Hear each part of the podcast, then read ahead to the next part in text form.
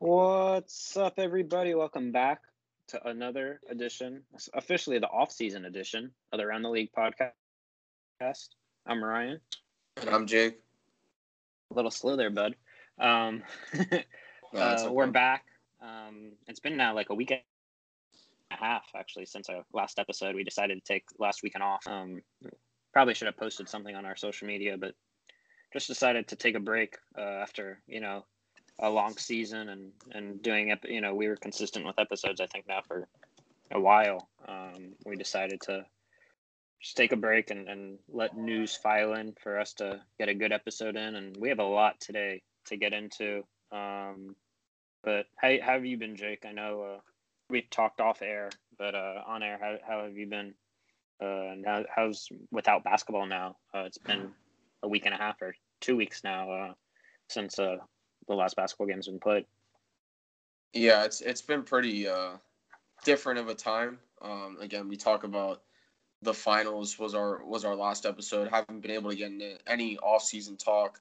Uh, just a disclaimer too with this episode. I mean, I've I haven't been feeling too well the past couple days, so if I sound a little bit scratchy or um, whatever word you want to insert there, I mean, yeah, that's kind of what I'm dealing with right now. But uh, but yeah, I'm just ready to talk about some NBA off season.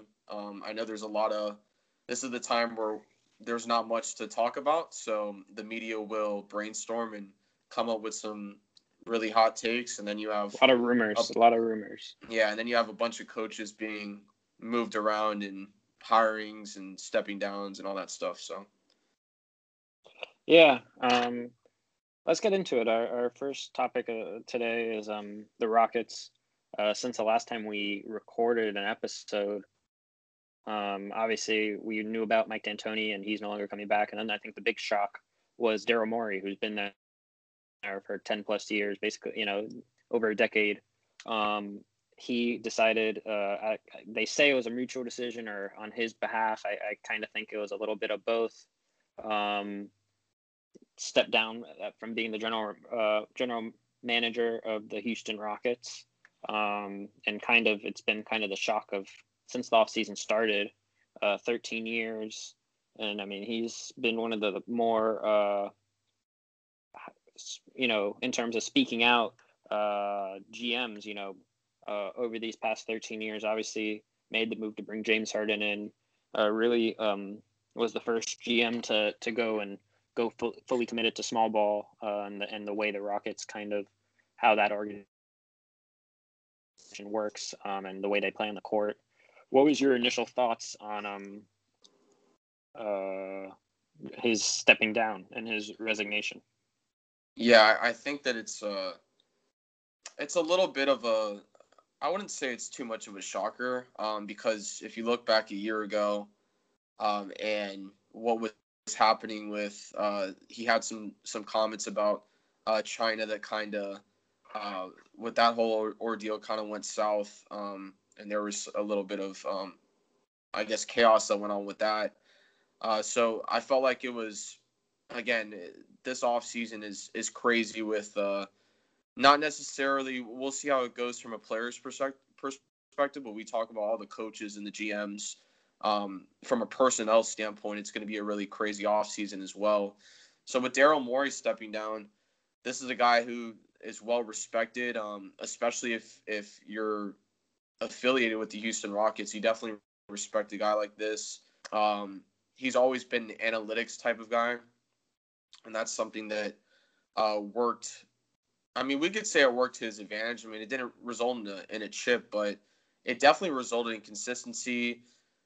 Uh, the only team that uh, recorded more wins, regular season wins, throughout um, his tenure was was the only one that was uh, before them uh, and had first place with that was the San Antonio Spurs. So they were able to rack up wins. You talk about how he's been there since 2007, um, I believe the 07-08 season.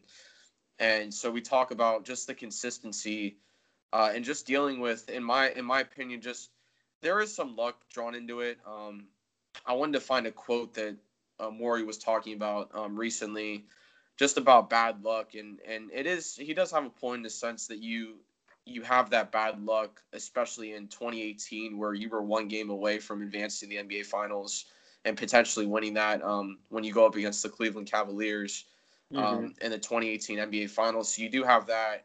Um, but then again, you run into a team with Kevin Durant, Steph Curry, Draymond, Klay Thompson, um, and that super team in the in the Golden State Warriors. So you have that, and then you also have um, the bad luck when it comes to, of course, do you take risk and um, do you deal with the risk? Yes, and again, it paid off with James Harden. They were able to really um, experiment with with his game and really take it to a whole nother level.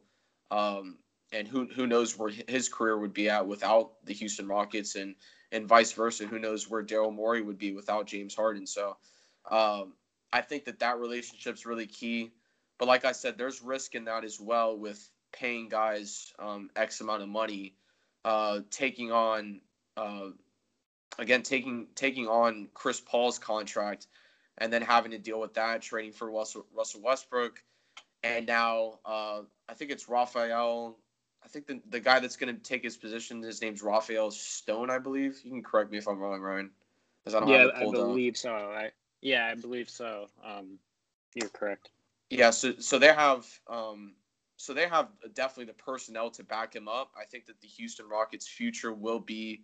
I don't think it'll be, be in a whole ton of question per well, se in I, terms I, of the I, personnel. Um, but know. then again, it. But then again, I mean, it does come with a lot of. Uh, I say when that, say, and it, when when you say personnel, do you mean front office personnel or player person? Like in terms of the players on the court or the the people who are uh, constructing the team in terms of general manager, president of basketball operations, people like, like that. who do I have question marks about? Well, when who are you talking about when you say personnel? No, the personnel is in the coaching personnel, like the like the guys behind the scenes. Okay, I mean they still need to find a head coach. Obviously, I'm. T- I know. They do. I think you're. Uh, they. I don't know. To me, they, there's a lot of questions with this team. Um, you have two guys in Russell Westbrook and James Harden who are taking up seventy-five million dollars of your cap. Then you have Eric Gordon and, and Robert Covington, and that equals to basically between those four guys, hundred million dollars in cap.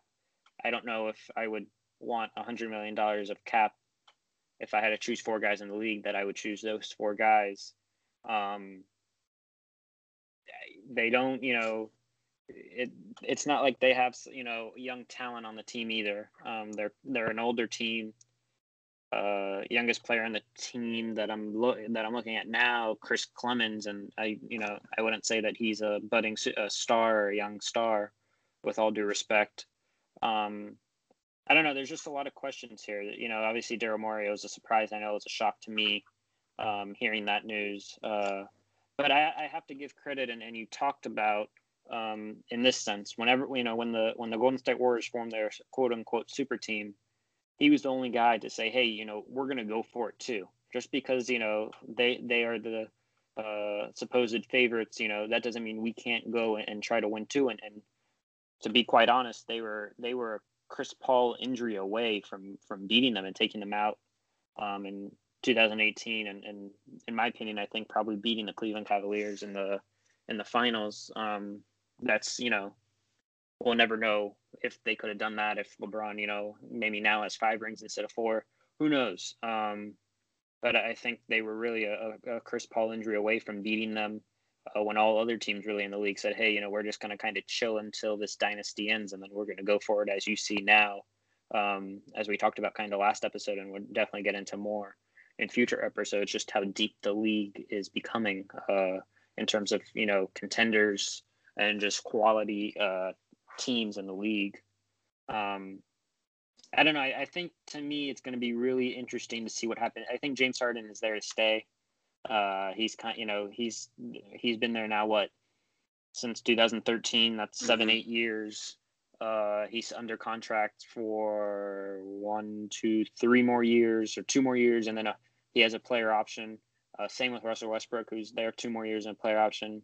It's going to be interesting if they can move Russell Westbrook, and I, I don't know if they stay with the small ball. Um, this kind of leads me into um, coaching, and and you mentioned, you know, I kind of brought up they don't have a head coach. Up until today, even I figured that you know uh, Jeff Van Gundy, who has been out of coaching since he left the Houston Rockets back in 2006 and seven, I believe, or it could be 2008. Um, obviously, been with ESPN as a as a broadcast broadcaster and analyst, and in my opinion, one of the best in the business in that. There's been rumored that you know he's been heavily uh, interested in, in taking this job, but now with this news of Daryl Morey leaving, uh, I just saw today that he's um, you know, he's fallen out of the race almost as a favorite because he was the favorite up a couple days ago. Um, now I see, you know, there's John Lucas, uh, an assistant coach and former player. Uh, I know Sam Cassell has got heavy consideration um, to be, you know, head coach somewhere. Um, where do you see this team with their next head coach and, and do they stay with this team? I mean, like I said, it's kind of hard to to negotiate, you know, move anything else around just with the salary cap they have. Where I mean, how can they make this team better? Because to me, you look in the West right now, you're gonna have the Lakers, you're gonna have uh, Golden State coming back, the Clippers if they can find, and we're gonna talk about the Clippers next, if they can find get their act together and find a way to come together as a team because they have the talent for sure.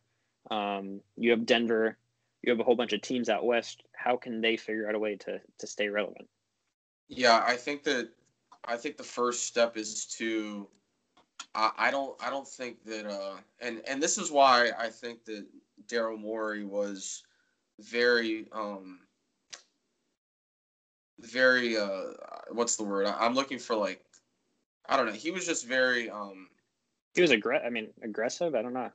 No well he implemented that small ball. He was very high on on small ball. That's yeah. what I'm looking for. So uh-huh. like so but with that uh, again, I, I said that he, in my opinion, had a, a short window, and you could see that from, um, again, he, he had contact with uh, with the owner, um, and and Tillman you know, Fertitta. Yeah, Tillman Fertitta, and and and he had that. Um, again, he was going through you know the experimentation with the Rockets. Um, for me personally, again, I think that the the question mark does come from a player perspective not from a coaching uh, personnel or not a coaching personnel, but a, uh, a staff personnel because you have Stone filling in as the GM who's been with the team for 14 seasons.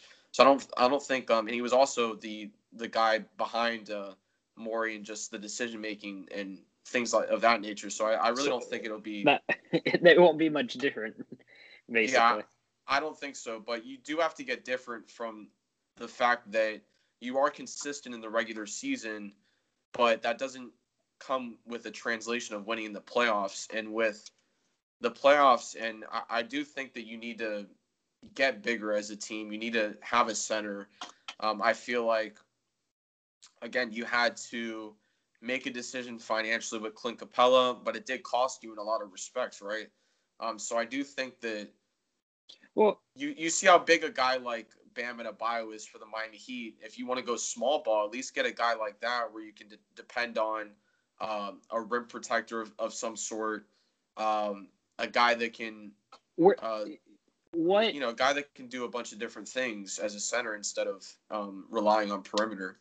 Yeah, and I mentioned teams in the West. Where do you see them? You have, like I mentioned, you have the Lakers, you have the Clippers, you have the Nuggets the Mavericks with Luka and, and Tops. I know you know people are very high in them. I'm you know I'm pretty high in. I've been high on Luka now for. I mean, I've mentioned it multiple times before this podcast. You know, since he was before he was even drafted and how special he is. You're going to have them. Obviously, the Warriors are, are going to be uh, a threat again. I think everyone believes. Uh, I think I just mentioned the Nuggets. So that's four or five teams right there. Are they better than are, are they better than any of those teams in your opinion? I mean, I mean to me, no, go, go, go. Yeah, I mean, it's tough for me to tell uh, right now just because they don't have their. I mean, if you want to suspect that Jeff Van Gundy's going to get that job, and then I don't know well, what don't moves know they make. Yeah, I mean, to me, the, I, people say, well, you know, the offseason hasn't even begun. I don't.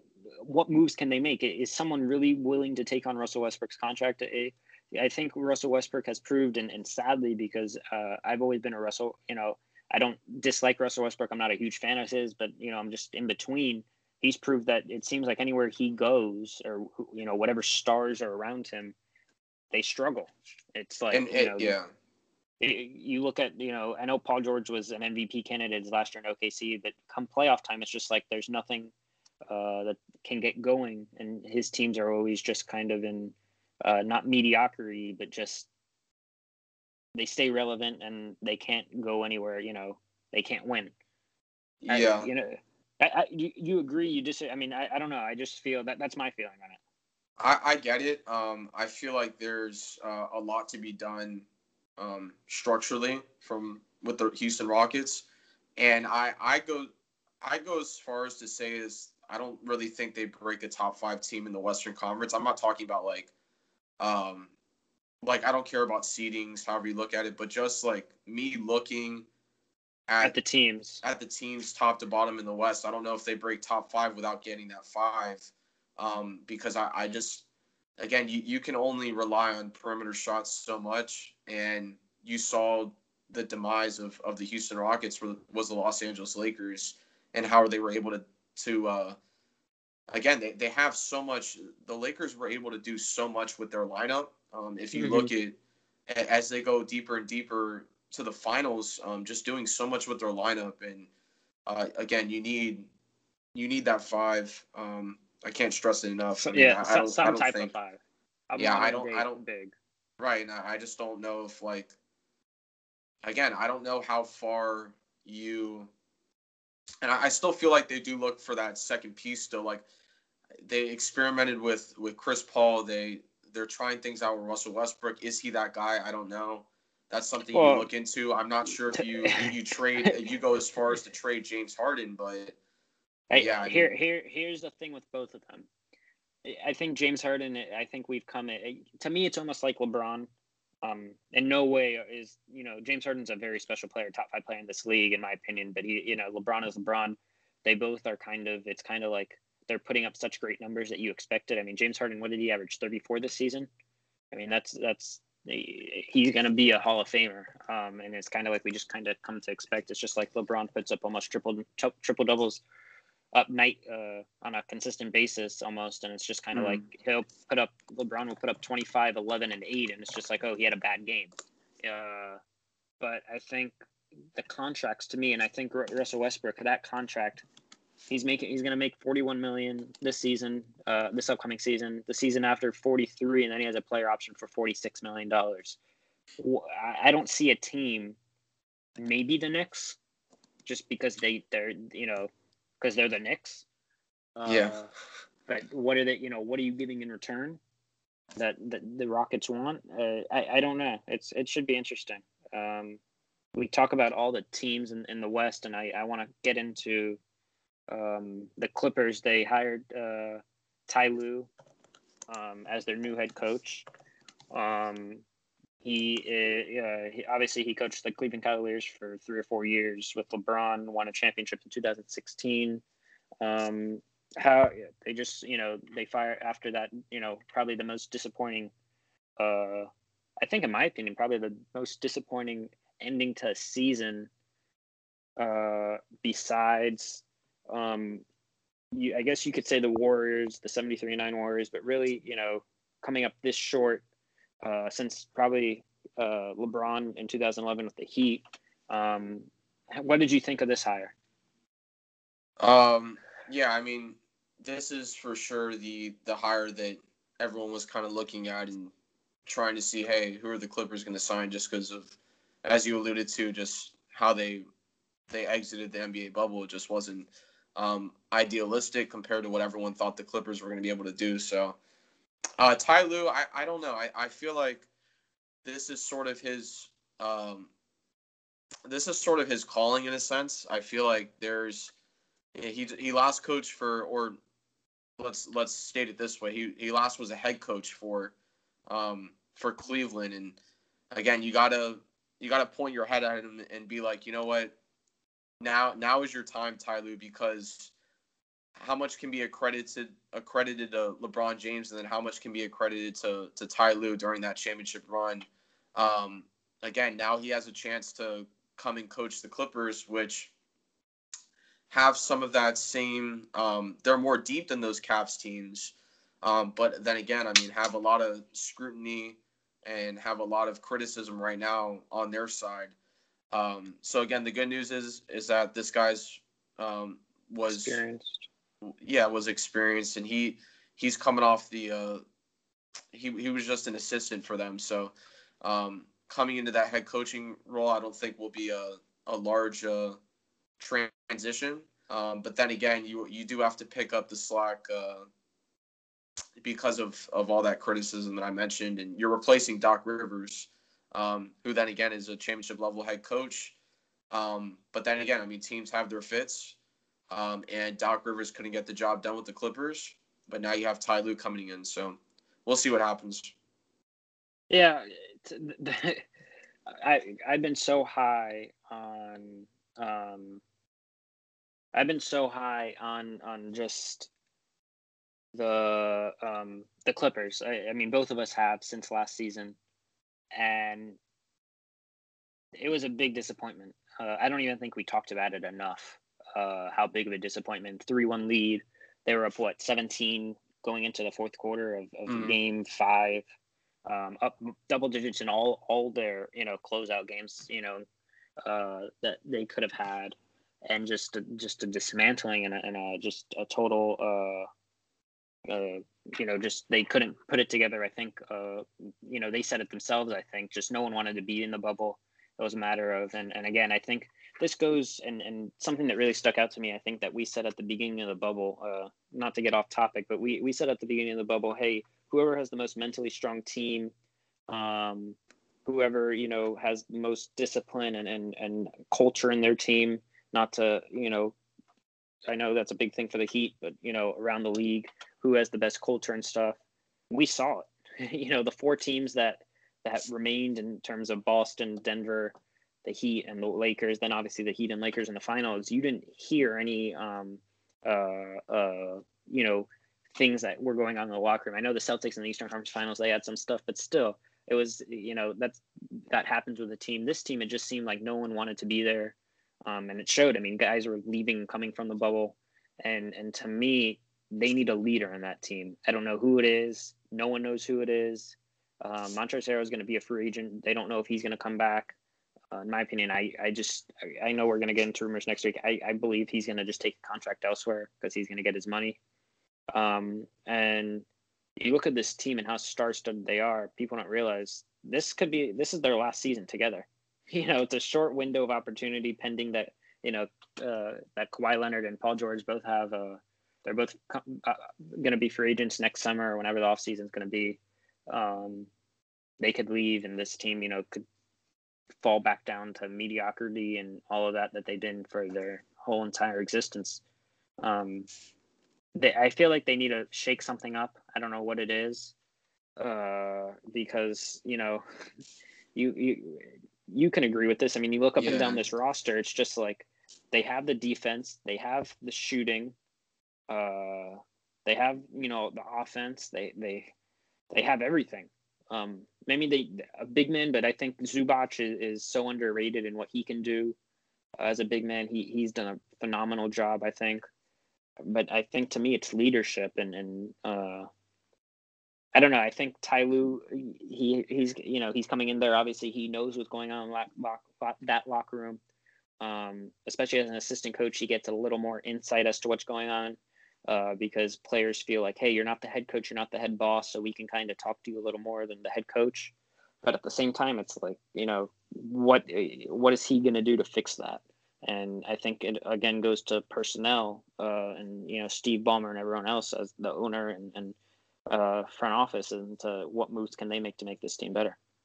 Yeah, I, I think personally, and again, I'm, I'm saying this without really looking at any other team, but I, I now that I'm thinking about it, I can't really think of any other team that's in a hot seat as much as the Clippers are in this next season. We talk about the the short window they have to operate, as you mentioned. Um, but again, it's it's it's trying to get this group together and it's it's win now. It's it's it's championship or nothing for this team because things can happen come 2021. We already you know we'll get into Giannis as as the uh, as the upcoming year progresses, but uh, again, I mean, guys can be on the move from the Clippers too. I mean, it, 2021 is really going to be an, an interesting offseason. I'll say this you say they have everything. I think they're missing one thing, and that's consistency. You talk about the load management. Um, in the, earlier in the season. It's it's one of the first podcasts we ever did um, about Kawhi, and then uh, and then really just inconsistency with, um, and this this has nothing to do with, um, I guess voluntarily sitting out, but more you, you deal with injuries in the bubble. Um, and guys sitting out, whether it be well, Pat Bev, Montrezl Harrell, yeah, um, that was a that was a big thing. You not to interrupt, and I feel like I always do that too. Um, load management because there was something came out in the past week, uh, and I know I think one of the guys I don't know if it was Montrez or Lou, uh, but supposedly Patrick Beverley, Montrez Harrell, and Lou Williams, the three guys who kind of ridden this out over the past couple years with the uh, Clippers, they weren't too happy that uh, you know Kawhi got basically to choose whatever he wanted to do, and it seems like the more that comes out about Kawhi. Uh, if you were to ask me, or really ask anyone about Kawhi, uh, dating back to his Spurs days, or even when he was with the Raptors, it seemed like he was, you know, pretty uh, quiet guy. Didn't need much. Uh, just you know, he just tried to keep himself healthy, and that was it. But it seems like now he's kind of more of a prima donna, uh, for lack of a better term. Um, how much do you think that plays a part uh, when you know it's kind of like and and again we always go back to the heat but i'm going to go back to the heat here um, you look at you know star player that you know everyone's treated the same yeah you, there's going to be you know certain things that you know your max player your star player is going to be treated a little different but basically you know from your your number one guy on, on the team to the two-way guy who you know is sitting at the end of the bench and not playing everyone's basically treated the same. And it seems like here you know the clippers are kind of giving Kawhi the benefit of the doubt and just letting him do what he wants. If that's showing up late for team planes um, i think he's still living in, in San Diego some of the time during the season, and you know just taking helicopters or flights to to LA for games and practices, and showing up late. How much does that factor in, and what is you know will that stop with Ty Lue? I mean, I, I don't know. You know. Yeah, I mean that is the demise of a team when you have your primary option, your number one guy, uh, go-to guy, just not cooperating with the rest of the team and, and being uh, high demand, uh, needy. Again, that's that's words you could use to describe um, what you what you were talking about. But really, with Kawhi, I mean, you just have to. Again, it, it goes back to San Antonio when he was sitting out. Uh, then he goes to Toronto. Uh, still up in the air about the move to Toronto. Ends up getting a championship, and now you go from championship having all these high standards to LA um, with the uh, all the lights on you. Um, there's no other than maybe New York, but we talk about New York not really being uh, uh, again a basketball town as of right now, um, and as of like 20 years, 30 years, whatever it may be. Um, but again, with with LA, you, you have all this all this uh, all the cameras on you, and and Kawhi uh, obviously is is just putting in a, in a perspective where uh, again, we talk about how he needs to be needy and all this other stuff. So it can be really de- detrimental. I, I, do think that the, the Clippers have a lot on their plate um, for sure.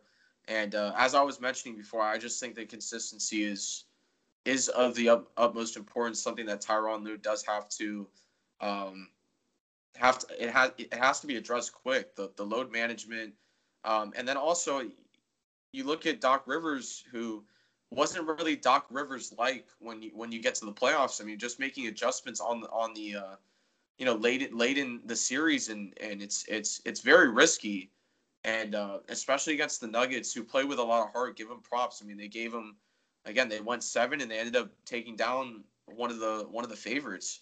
Um, so you got to give it uh, tip your hat off to them, but uh, it's very again you can't you can't be inconsistent. You have to stay consistent through the regular season, through the playoffs, and whatever aspect it may be. So it, it doesn't mean that they don't have the talent, or it doesn't mean that there's anything wrong uh, with the organization. I mean, I think it's a great organization and a, a great team they put together from at least a talent perspective.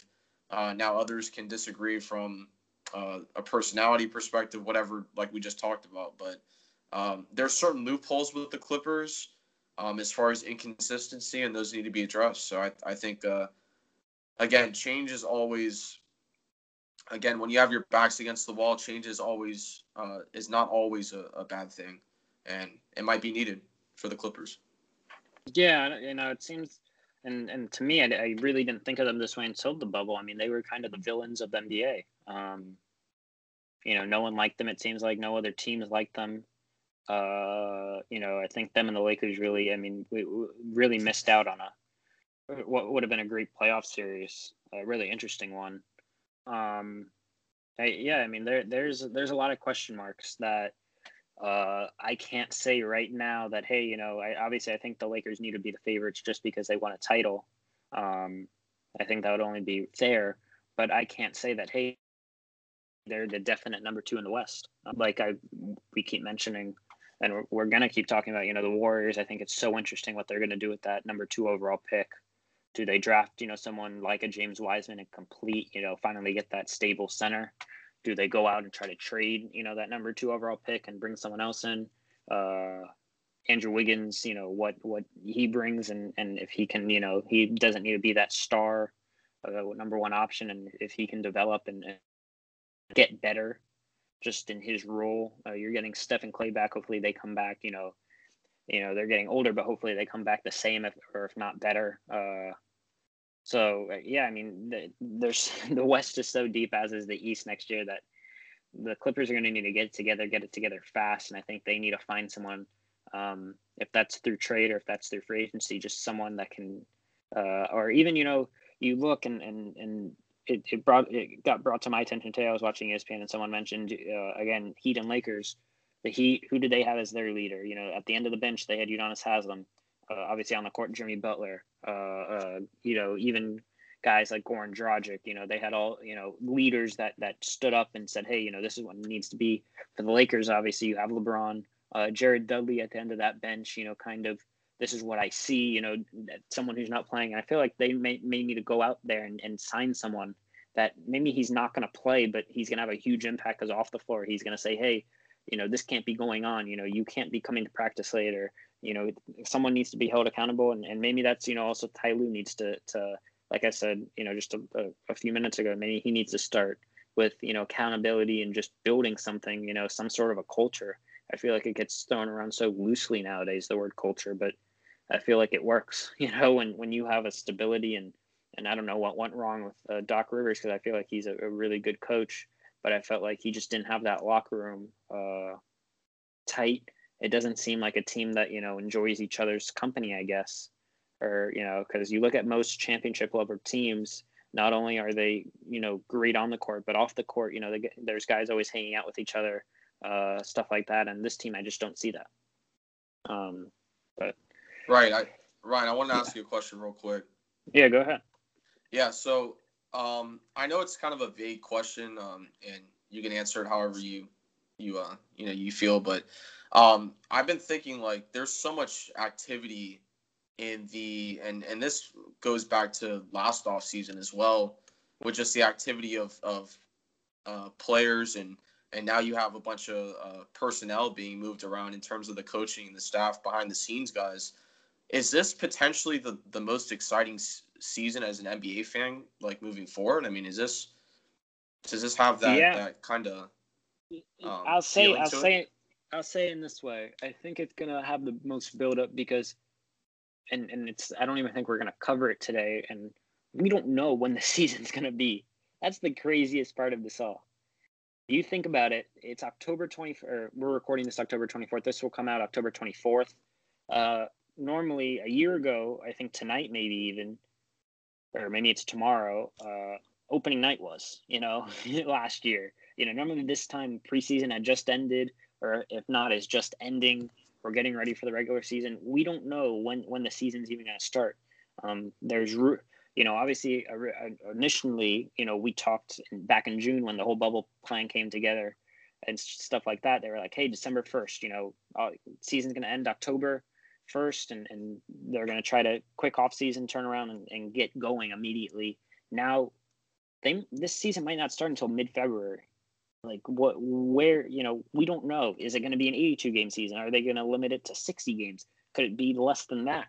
Um, so there's so there's so much to unpack but yeah it's going to be it's going to be a really really exciting season i feel like but at the same time it could be a big letdown just because we might not get its full potential um there's also the possibility and I, I know that i don't even know i barely understand this to a sense in terms of just the the collective bargaining agreement, and and you know I guess that goes into how many games. Um, not to get too off track here, and I know we weren't supposed to talk about this, but you know, it's just like going to Orlando and they, you know, people are like, oh, why did they choose eight games to play for seeding games? Well, that was because they needed to get to a certain point for TV rights deals and, and to get their money, um, get their, you know, uh, and then they, they want their fans back in the stands. But, it, you know, listen, you look at the NFL right now and the problems they're having with COVID and they're getting through it, but, you know, a lot of reschedules. Uh, then there'll be miraculously, I don't know how they did it there, you know, in the World Series now and, and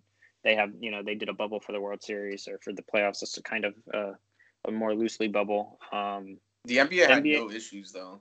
Uh, yeah, you look at it and and, really? and uh, they had none. They had none. No COVID cases. Uh, you know, obviously you had you know some players you know minor stuff you know if they left the bubble back whatever it was but they had no major issues and they're taking it to the safest route possible and they're going to try to get fans back in the stands, but at the same time, they're not going to listen. You know, you look what's going on in the country right now um, in terms of just, you know, we live in Florida. Florida is basically, it's back to normal life in Florida. Uh, uh, you know, everyone's, you know, restaurants are open again. Uh, you can pack a football stadium in with 90,000 if you really wanted to. I know teams aren't doing that yet, but, you know, according to local government and, and state government, you can do that. So, um, the NBA is going to take a safe approach, but at the same time, we don't know when the next season is going to be. Um, I know I kind of went totally off track with your question. Uh, it just led me down a rabbit hole that you know, just thinking like, yes, normally it would be so exciting, um, and it still is going to be exciting, but we, I, I don't know how to you know classify uh, when when you know we're to be sitting here. I'll tell you, you know, we're probably to have 20 episodes and that's 20 weeks worth I, or we'll probably have a good 10 to 17 episodes before the next nba season starts and, and to think that we might not get basketball until february that's a long time uh, and you know i hope we get it sooner this this will be a very exciting nbc nba season though i guess to round out your question um, i don't know what real quick what are your thoughts i, I know i kind of took up a lot of time there um, I shouldn't really even rush you. Just go ahead and. What do you think? Um. Yeah, I do feel like it could potentially be the the most exciting season we'll we'll end up seeing. Uh, again, it's not the uh, the most idealistic. I mean, I, I do feel like there should be uh, an ESPN thirty for thirty on just this whole time period. Um, and like, and I bet you there will. And there probably will be, and, and that'll be really entertaining to watch. Like, I mean, that just like one quick point, like I, when watching the NBA bubble, I mean, they did a great job. I mean, we, we talk about how how exceptionally well Adam Silver and the whole crew did with that, um, as we mentioned in the previous episode. But like, I just when I was watching NBA basketball at first, it was sort of a transition, but then it, it got to the point where it's like, if you look You're on social media, yeah, if you look on social media or if you look.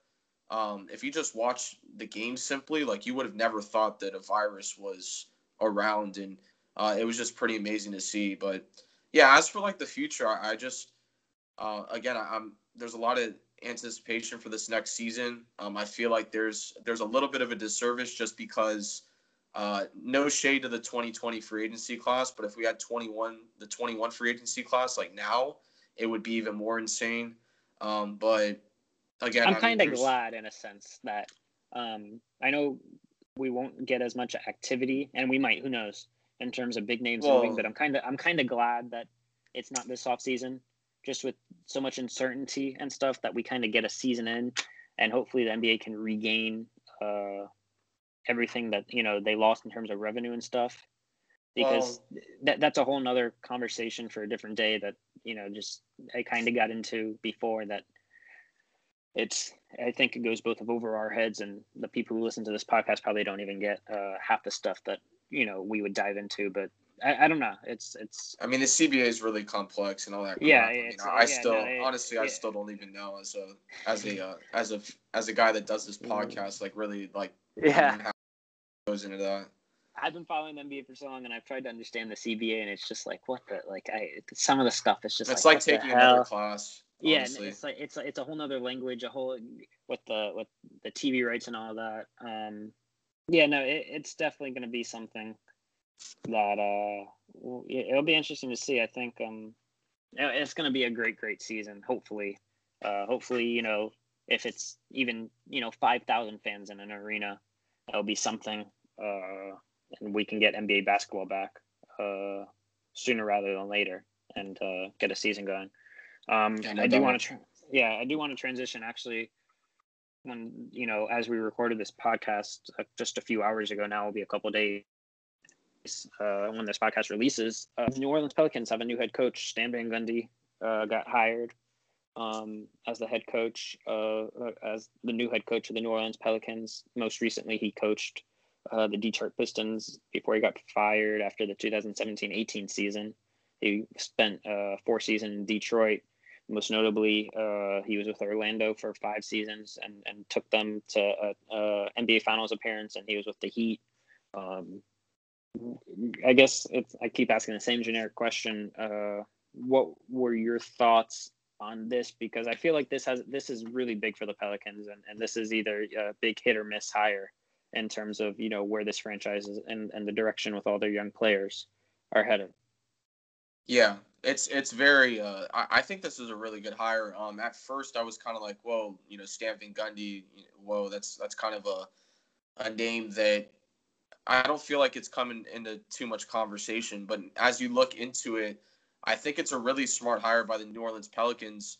Um, I feel like when they um, chose to move on from AD and then from a uh, personnel standpoint, um, they've done a great job of really rebuilding this team. Uh, you look at what they've done with, uh, and and again, Zion Williamson is really a no-brainer at, at, number one for them. So I mean, they were able to get him. And then you look at the the year that uh, that Brandon Ingram has had um, with being most improved. I feel like Stan Van Gundy can help out those two guys and really, um, really uh, gain uh, a good trajectory with with that whole crew. Uh, he did coach JJ Redick um, in Orlando, so uh, he does have a connection there with JJ. Um, and it's important to have that connection just because uh, a guy that's a veteran on your team, um, it's just a really good connection to have there. Um, and again, I feel like the, the Pelicans are again this could be the the move to push them over the edge in terms of uh, definitely getting a playoff spot. I feel like Van Gundy can be the guy. They were 21st defensively. And um, Stan Van Gundy is a defensive oriented coach. You saw what Frank Vogel was able to do. Again, that's a totally different team. But again, you see how a defensive oriented coach can help you um, in a multitude of ways. So that that'll definitely uh, that'll definitely increase um, their camaraderie in, in a sense um, defensively. Um, I feel like they can be a, a, way better defensive team because of Stan Van Gundy. I also think there's two things I want to point out as well about this hire. Um, number one, Van Gundy's had a, had an experience of propelling young guys' careers. Um, if you want to look at a guy like Zion, exactly Williamson, what I was going to point out. And right, and he and he and he had that with the young D Wade and then a, young Dwight Howard propelling both of them to, or not not not um uh, not D Wade because that was with Pat Riley where he had his championship no, run. No, no, no. But, I, I, would I would say he had a big part in D Wade, and even if you ask Dwyane Wade, I think he was a, a key part yeah, of yeah, his I, development. I know, I know. I'm just saying, like from a from a uh, if you want to look on paper, I mean, he wasn't yeah. part of that championship run in a sense, uh, yeah. but it was what is it was key in his development. Uh, if you look at Dwight Howard, though, it's interesting to see because he has a very uh, big impact on his career. If, when Dwight Howard was um, traded the Lakers, you kind of see how his career kind of fell off. And with Stan, it was uh, again he was a monster. Um, so again, that has like a, a, a, bunch of other variables to to link to that, but um, you could point out to Stan Van Gundy as a guy that had a, a big uh, impact on Dwight Howard's early career. Um, and if you look at, I mean, I was looking through like the the New Orleans uh, Pelicans roster, and a guy that can really take leaps and bounds with uh, Stan Van Gundy is a guy like Jaxson Hayes, who's a rim, rim protector, similar to Dwight Howard in the sense um, again, does not have the same uh, talent level, but who knows how that can improve. You see the the leaps that guys have made on that team, such as Brandon Ingram. So be on the lookout for a guy like maybe Jaxson Hayes to improve with Stan Van Gundy and, and the way he's been able to um, what he was able to do with Dwight Howard in Orlando. So um, I, I feel like it is it's very um, important to get a coach that sets you up for your future and is, is a good fit. And with the uh, the path that the New Orleans New Orleans Pelicans were on prior to this hiring, it just makes a lot of sense to me that Stan Van Gundy was the guy after looking at it closely. Yeah, I, I have to agree. I, I, I was. It's funny. I was kind of. I, I don't know why I was shocked by the the hire. I guess I, I knew all along that you know I know that he was kind of uh, in, uh, one of the front runners for the job. Um, I know you know you ask some people and you know they're like, no, we don't like the hire. You know they should have gone you know with a a younger you know um, guy, more, more maybe a former player. Uh, but me, yeah, I, I was like a bit surprised, honestly. Yeah, I, I, I really like it. Um, he's a no nonsense coach. Um, I think you know Zion. You know, some people again, some people are going to say, "Hey, he doesn't need that this early in his career. This could be great for Zion." And again, you pointed out, and that was going to be my main point. He was, uh, you know, I'm, I'm looking here. He was with D Wade um, early, you know, his rookie year and his second year his second year, obviously they got Shaq. They went to the Eastern Conference Finals and, and they lost. And then uh, halfway through that championship season, 2005, 2006 for the Heat, uh, Pat Riley said, "Hey, I'm going to come down and, and you're fired." Uh, and then the when well, just straight like that, you're fired. Yeah, I mean, yeah. Um, you know, uh, a lot more went into that, but and then he went right. to the Magic, and I mean, you think about the Magic, they really haven't been relevant since Dwight Howard or Stan Van Gundy. Um, they've kind of just been a mediocre to bad team. Um, and he did a great job. Again, you highlighted Dwight Howard, young Dwight Howard, um, during that time and really got his full potential. Um, so I think this could be really, really good for Zion. Not only Zion, but you look at, you know, you have uh, Brandon Ingram, you have Lonzo Ball, you have Josh. I mean, just a whole bunch of um, young, young players. And then you also mentioned JJ Redick, uh, who he coached down in Orlando when JJ Redick came into, you know, was uh, early on in his uh, journey in the league. And that's a huge, you know, I, I just uh, was watching um, JJ Redick's podcast with Coach K. I know you watched the same thing because we talked about it off air. And he, you know, Coach K and both him and JJ both said, hey, you know, obviously at the time, maybe JJ knew something that we didn't, but, you know, they were saying, hey, how Stan, you know, was such an uh, instrumental piece in JJ Redick lasting this long in the league um, so I think obviously he had a big part in probably this hiring. Um, so I mean, yeah, this is great. I, I really like this hiring. Um, I think there's still some question marks with this team. Uh, we mentioned how deep the West is. I think they can maybe possibly um, uh, fight for a playoff spot. And before I ask you that question, can they? Um, I think something for that you know that will need to be taken into account. Jrue Holiday what happens with him because I know there's a whole bunch of teams that are maybe one piece away um, that probably would want him. He, you know, he still has, you know, this year on his contract and then a player option going into the following season. Uh, um, you know, do they want to keep him? Him being 30 years old, how does that fit? So this is, to me, I'm I'm really excited about this Pelicans future and, and having Stan Van Gundy. And you mentioned the defense. Um, being the worst defensive. I think the I think they had the worst defensive rating. Correct me if I'm wrong. Last year, and he's a defensive minded coach. No, I don't think they did. I think they were they were 21st. I think I looked it up before. They, they were in the bottom percentile basically of the league, yeah. and, and you get a you get a coach like Stan who who who that's what he that's what he tips it you know holds his hat on um, is is defense. This can be a really really good fit. I you know I think Zion is you know going into second year this team's going to go how Zion goes. Um, that's my opinion. He, you know, if Zion is playing like he played at Duke, you know, this team could go as you know. Listen, I'm not saying they're going to win a championship or, or, you know be contending, but they can go as far as Zion goes. I think uh, Brandon Ingram. I think that's going to be a big key. You know, what happens with him? He's a restricted free agent this you know this this offseason right now. I, I believe he'll be back. Who knows? Um, but yeah, I mean, you you look at this team, you look at Stan. Obviously, I think there'll be moves made in the offseason, you know, with Brandon Ingram and who knows what else. You, see that you see them maybe getting a, a playoff spot. Yeah, um, I, I think that, like I said before, I, I feel like this does um, propel them into that next level in terms of what Stan Van Gundy can do with uh, I mean, you look at his resume; it speaks for itself with just how he's been able to impact uh, these um, young players' careers. And you talk about the longevity. I think it's a good point. A lot of his players, uh, or not a lot, but mainly like his main players end up playing a long time. Um, and that's that's no uh, that really isn't any opinion. I mean, that's a fact. I mean, they, they just end up um, with very long careers, and it can be very instrumental in a, in a young player's career um, from top to bottom with the Pelicans roster. You talk about a lot of guys that can be in this league for a, a good amount of time if if uh, if coached correctly and, and given the right uh, given the right uh, direction and and things of that nature. So again, I, I think that the Pelicans um, can for sure get that. Again, it's there's a lot of movement in the West, so I'm not 100% certain, but I, I think they can very much be fighting for that eight seed.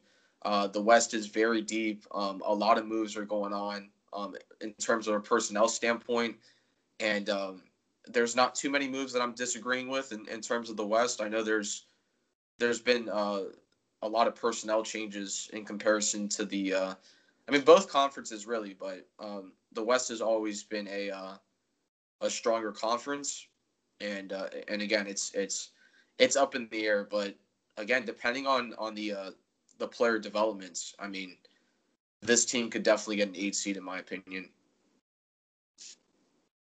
Yeah, um, yeah, I agree.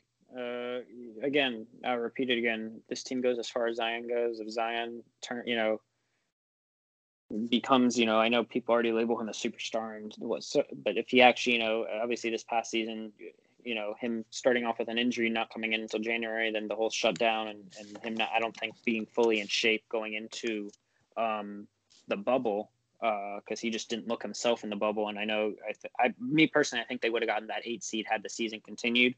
Um, uh, so yeah, I mean, it, it's definitely going to be something to to watch for. Uh, moving forward.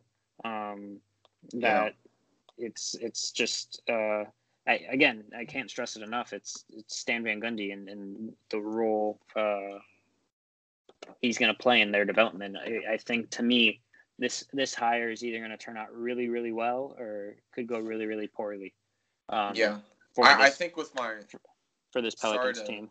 Yeah, sorry to interrupt, but I, I, I really do uh, believe strongly in that Jaxson Hayes point I brought up. I think that he if if using correctly, like he could actually be a a Dwight Howard level of some sort. Like honestly, I mean, I'm reading like some of his like draft stuff, and I mean this uh, it, you know, being able to protect the rim, rebound, catch slobs on offense from day one. Um, his upside is clearly there. Elite frame, fluid athleticism could render him one of the better defensive bigs in the NBA one day with proper development.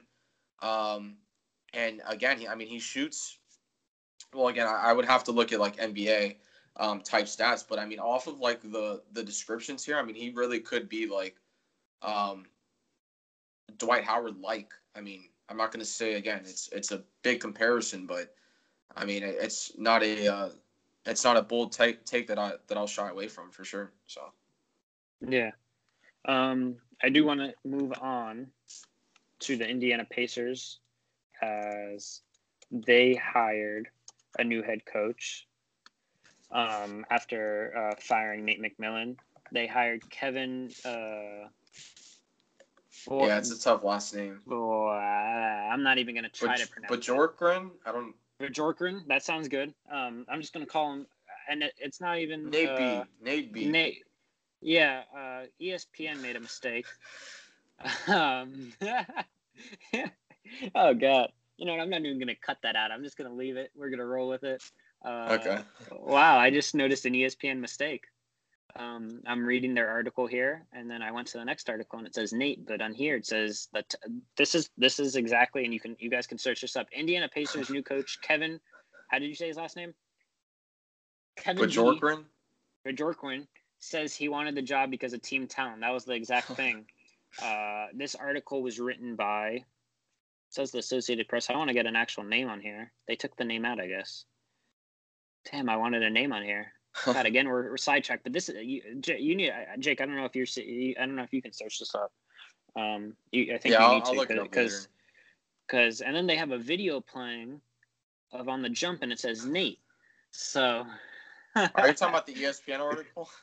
Yeah, no, it's the ESPN article. Yeah, that, that's why. Because I'll be totally honest, I, I we're coming up with topics to to talk about before, and we knew it was going to be all coaching and stuff before this. And literally right before, I'm like, oh crap! Like I knew I'm forgetting something. I searched up and I saw Pacers, you know, head coach, you know, new head coach. I totally forgot the guy's name. I think you know that kind of goes into what um, we're going to be talking about here, just as kind of a surprise, but also could be a potential good hire. Um, but I just totally forgot the guy's name. I even told you that, and I'm searching it up as I was introducing the topic because I've been a bad, I was a bad host in that way that I didn't have the you know the guy's name already pulled up, and I was just reading the first thing that I saw, and it says Kevin Bjorkgren. Um, and then you said Nate. I'm like, I look at the next three articles, and it's Nate, Nate, Nate. I'm just like, wow, good job, ESPN. Um, anyway, to get on with the topic, um, Jesus. Uh, you know, God, this is. I'm I'm telling you, this podcast is just becoming. We're really just just winging everything here. Um, it's kind of it's this is definitely I think the biggest surprise of all the coaching hires so far. Um, a guy who uh, coached in the D League or the G League, whatever you want to call it. Um, assistant coach with uh, um, uh, God, not you know, the Raptors can't speak. Uh, what's the Raptors? Nick Nurse. Nick Nurse. I'm, I'm really I, to be totally transparent, and Jake knows this. I, I took a test earlier today. Um, took me about two hours to take. My brain is fried, um, and I just can't think. Uh, we probably I don't know why we're doing this. Uh, whatever. Besides the point. Um, we're, what are what are we? We're we're almost an hour into this now. This is our last topic. Let's get through this, Jake. Uh, put, help me here. Help me here. Um, Nate, Nate, Nick Nurse. He was assistant coach under Nick Nurse. Won a, I think, a G League uh, title back a few years ago.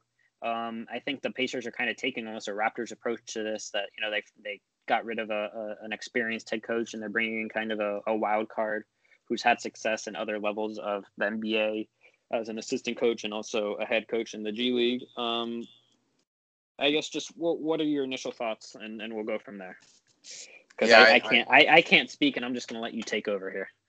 Yeah, I feel like we uh this is a whole episode. I just feel like we should just leave at a uh, at a whole coaching well, spiel because yeah, we've no, just talked about coaches the whole time, which is which I mean it, it is warranted because there's a lot of moves um on the um on the coach market and and there's even I, is there any other well I'm not going to make you think right now but no, but um I don't know if there's any other coaching um, no. spots available still. Uh, yes, yes. The yes. Rockets. The, the Rockets. The Rockets. Right? Yeah, we, we just yeah, that I know. Yeah. I, but I think that's it, right?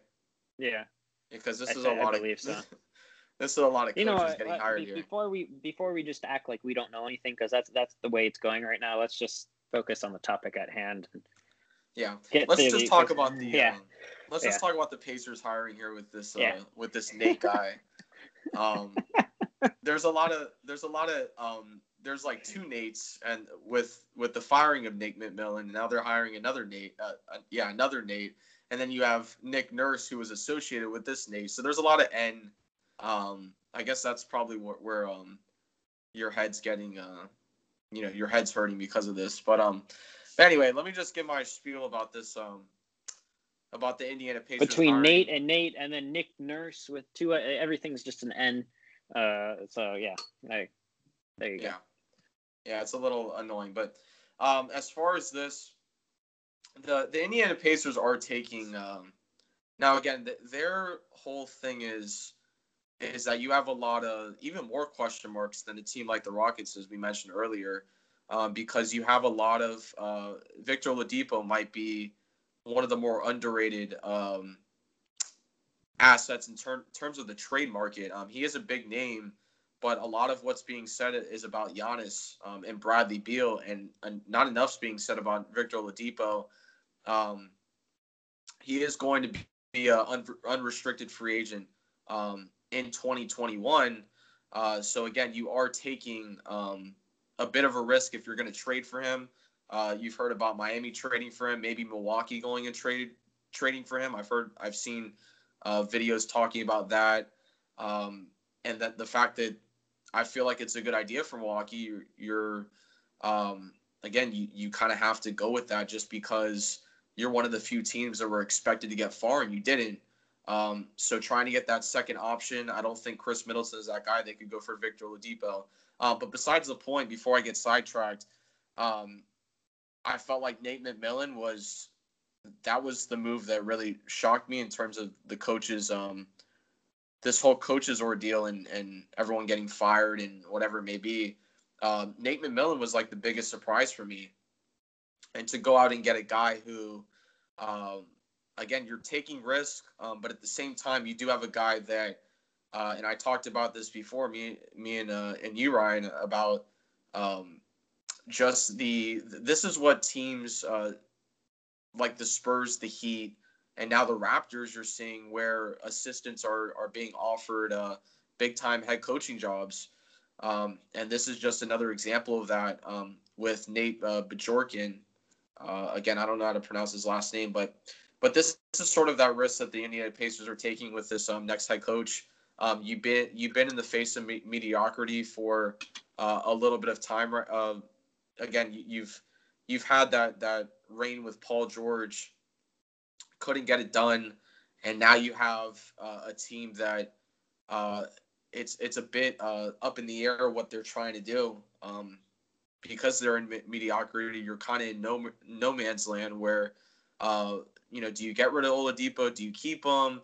And again, I, maybe it's just time and best for a rebuild. I'm not sure uh, because what more can you try and, and go and add? It's not like uh, the Pacers are, are that appealing of a market.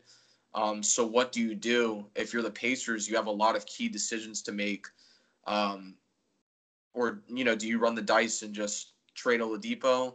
Um, again, that's something that they have to to find out with with his health and everything, and that's the biggest question mark on the Pacers right now. You have a head coach now, and you have a team that has some really solid pieces. Um, but Victor Oladipo is the biggest question mark on that roster in terms of um, his his stance on that team uh, and and where he lies in terms of whether they want to move him or not because he hasn't been the same player um, evidently since since that injury and you saw it in the playoffs where he just wasn't much of a factor his stats took a dip um, and the Pacers weren't able to get it done, um, even with him on the court against the Heat. So it, it is a lot of different question marks. Um, they do have that coaching, uh, that coaching void filled, but uh, yeah, it's it's a lot of yeah. No, um, there, there, there there's a lot of discussion there. Yeah, I, I think the biggest you, you nailed it is Victor Oladipo, and, and I me personally, as much talk, I, I know the the new rumor in the past couple days is the Bucks. I know the Heat have been like you know they're rumored with everyone else, but they've really been rumored to Victor Oladipo now for it feels like years, but you know a, a good amount I, of time heard, now.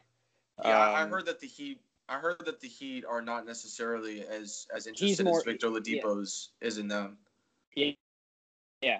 Um, I if I'm the Pacers and and this is I, I think what you know I don't think you trade him right now just because his value is so low. Um, coming off of mm-hmm. the season he came off last year, mm-hmm. uh, that again, who knows what the hell happens with this season? How short it is, how long it is. It could go from January to, to June, and they condense the season. It could go from January to next, who knows when. Um, but I think if I'm them, and and again, this is just a talking head talking, but maybe wait until the trade deadline, see how your team's doing. Because um, me personally, I don't think he'll be back with them. I think this is his last season. I think he wants to move on. I just think he's kind of done. I don't know why. There could be multiple reasons. I just think he, he's kind of mentally moving forward, especially with all these rumors. And, and it's been now for a year or so, these rumors of him going places and getting traded and maybe moving on free agency next summer. Um, and I think you look at a team like the Heat, I think if the Heat can't land a Giannis or a big name, not to say he's not a big name, but I think, you know, he'll be the fallback option for a lot of teams, plan B um, that he could go places and be either a third star, uh, second star, whatever.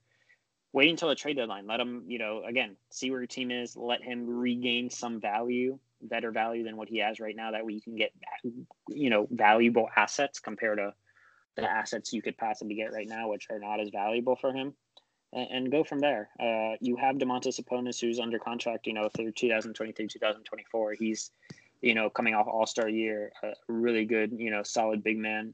Um, Miles Turner, uh, you, you have Malcolm Brogdon, who you just signed last off season, really, really good. But you know, there are question marks with this team, uh, and an, in an Eastern Conference that uh, you have the Nets, you have uh, the Heat, which people seem again. This is kind of me just being a, a, a Miami fan, but people, even the media, it seems coming off a finals appearance, seem to forget about. Um, you have the Heat, you have the 76ers that maybe Doc Rivers can and can instill something in them, and they can finally do something. Um, you're gonna have the Bucks. Uh, who am I forgetting here? The Raptors, the Celtics. I mean, that's five, six teams. I did you say the. Nets or no? Yeah, I did say to start off. Yeah, I think I mm-hmm. to me, I think they are the favorites uh, right now coming out of the East without even having played a game. Just the talent level with you know having Kevin Durant. Um, but yeah, I mean, th- this is uh, th- there's five or six teams that are much, in my opinion, a lot better than this team. Um, so it, it should be interesting to see how, what direction they go in. Um, yeah. Do they, tr- you know, because again, you mentioned it. Free agents are not, you know, you know, clamoring to. No one's, you know, like, hey, I want to go play in Indiana. Mm-hmm. Um, so, what direction? You know, you have, you know, a an all star type player. I, I I don't know how to classify Victor Oladipo. I guess he's an all star. I wouldn't say he's a star. It depends. You know, you asked me, you know, a year ago, he's a star. I guess right now he's an all star at the level he plays. Um, as your best player, you're you're not. To me, they're not a championship contender. They're a good, you know, team to give you a run for your money in the playoffs, but that's about all. So it, will be interesting. I feel like we. I keep saying that um, throughout this episode. Everything's interesting yeah. to today. uh, I guess it's just again my lack of words. And what are we now? An hour, an hour five into this, an hour six. Um, uh, yeah. But yeah, you know. Um, I mean, I'll wrap what, it up. Yeah. Yeah. No, go go for it. Go. For I it, mean, in, in, all likelihood, and and I think it's a good way to to end the pod, just because we kind of wrap the uh, and leading into ne- next week, we'll talk about um more of the uh the trade rumors, and I, I felt like we we did a good job with like doing this topic last, but in all likelihood, the the Indiana Pacers are. We talk about the the Clippers for, um, well, actually for for some of the the uh, the same reasons about players leaving. You have the same thing with Indiana practically, where you have uh, Victor Oladipo having one year left on his deal, and in all likelihood, you're putting all your eggs in one basket um, by waiting, and and you evidently you get nothing for to, him. Yeah, you, you kind of have to wait out this year and see what happens, but you are putting a lot of risk on that, and this is your franchise player. If he ends up getting hurt, there goes all his value down the drain. Or if he doesn't end up putting uh, the type of numbers that we know Victor Oladipo can put up, um, then you're kind of looking at it like, okay, I mean, how much value do we get out of this? And again, it's it's it's the uh, it's being in no man's land, being in mediocrity. Um, they do have talent level around Victor Oladipo, but that is your franchise guy. You want to get value for him, and if you can't get that, um, then you're kind of looking at um, you know, you, you might even be in a in a deeper hole than maybe uh, a team like Milwaukee would be in because you talk about Giannis um, maybe leaving Milwaukee, but you see how great Milwaukee played without um, without Giannis. I mean, the ball movement was, I, was great. I, I, I think that I wouldn't get too uh, high on that. I think that was one game. Uh, yeah, the ball movement was better. I think. Um, no, I mean it was I, significantly, significantly yeah, like Giannis, they looked yeah, yeah. more this like this a is team, a uh, this is a conversation for opinion. another day. But but Giannis leaves the book. The Bucks are kind of where the Pacers are, if not worse, um, in terms uh, of where they would stand.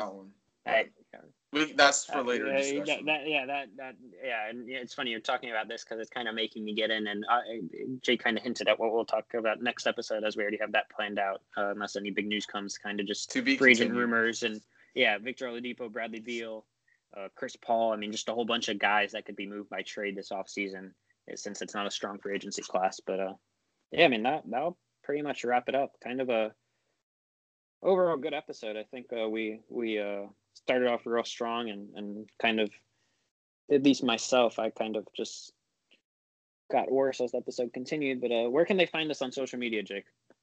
They can check us out at underscore around the league underscore. Um, again, we're trying to be as engaged. Um, let me know what sort of stuff you guys want to see on there. I know it is the off season.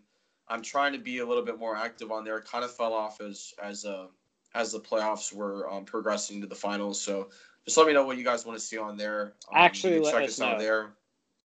Yeah, actually, let us we, know. We I mean, don't we don't really get anything. I know we're we're still growing as a as a as a podcast and growing our fan base, but please actually like even if even if it's just a hi, like hey, what's up? We'll respond to you. Like literally, we don't care. We just want engagement. Um, so yeah, for keep sure. going. And then you can check us out on uh, on all three streaming platforms, uh, the Anchor app, Spotify, and Apple Pod. So check us out on all three. We do this every week. You guys don't want to miss an episode, so stay connected with us. And uh, and yeah, we're happy to provide you guys with uh with the uh, information and insight that we give uh, each week. So check us out. Yeah, you kind of said it better yourself. Leave us reviews, five star reviews. Leave us a one star review. I don't care uh, preferably five star. But if you feel like our podcast sucks, then well, again, let us know what we can do better. Well, let us know, yeah. you know. Well, don't leave us a one star and then. No, I, I, like. I, us... I, yeah, exactly. If you're gonna no, leave a one star, give us some, leave a one, feedback. Yeah, if, if, yeah, if you're gonna leave a one star review, you need to leave feedback. But at the same time, if you leave a five star review, tell us why we're five stars. I just don't want five stars just to get five stars. And I also um, don't want one stars just to leave it at that star. and not get yeah. anything yeah, uh, so, so to improve. Uh, yeah, yeah. So um, don't do That's that. pretty much it. Yeah, yeah. Don't don't do that. Don't do that. Uh, do that, but don't do that. Give a reason. Um, other than that, I feel like we're just dragging this episode on. Peace out. Peace.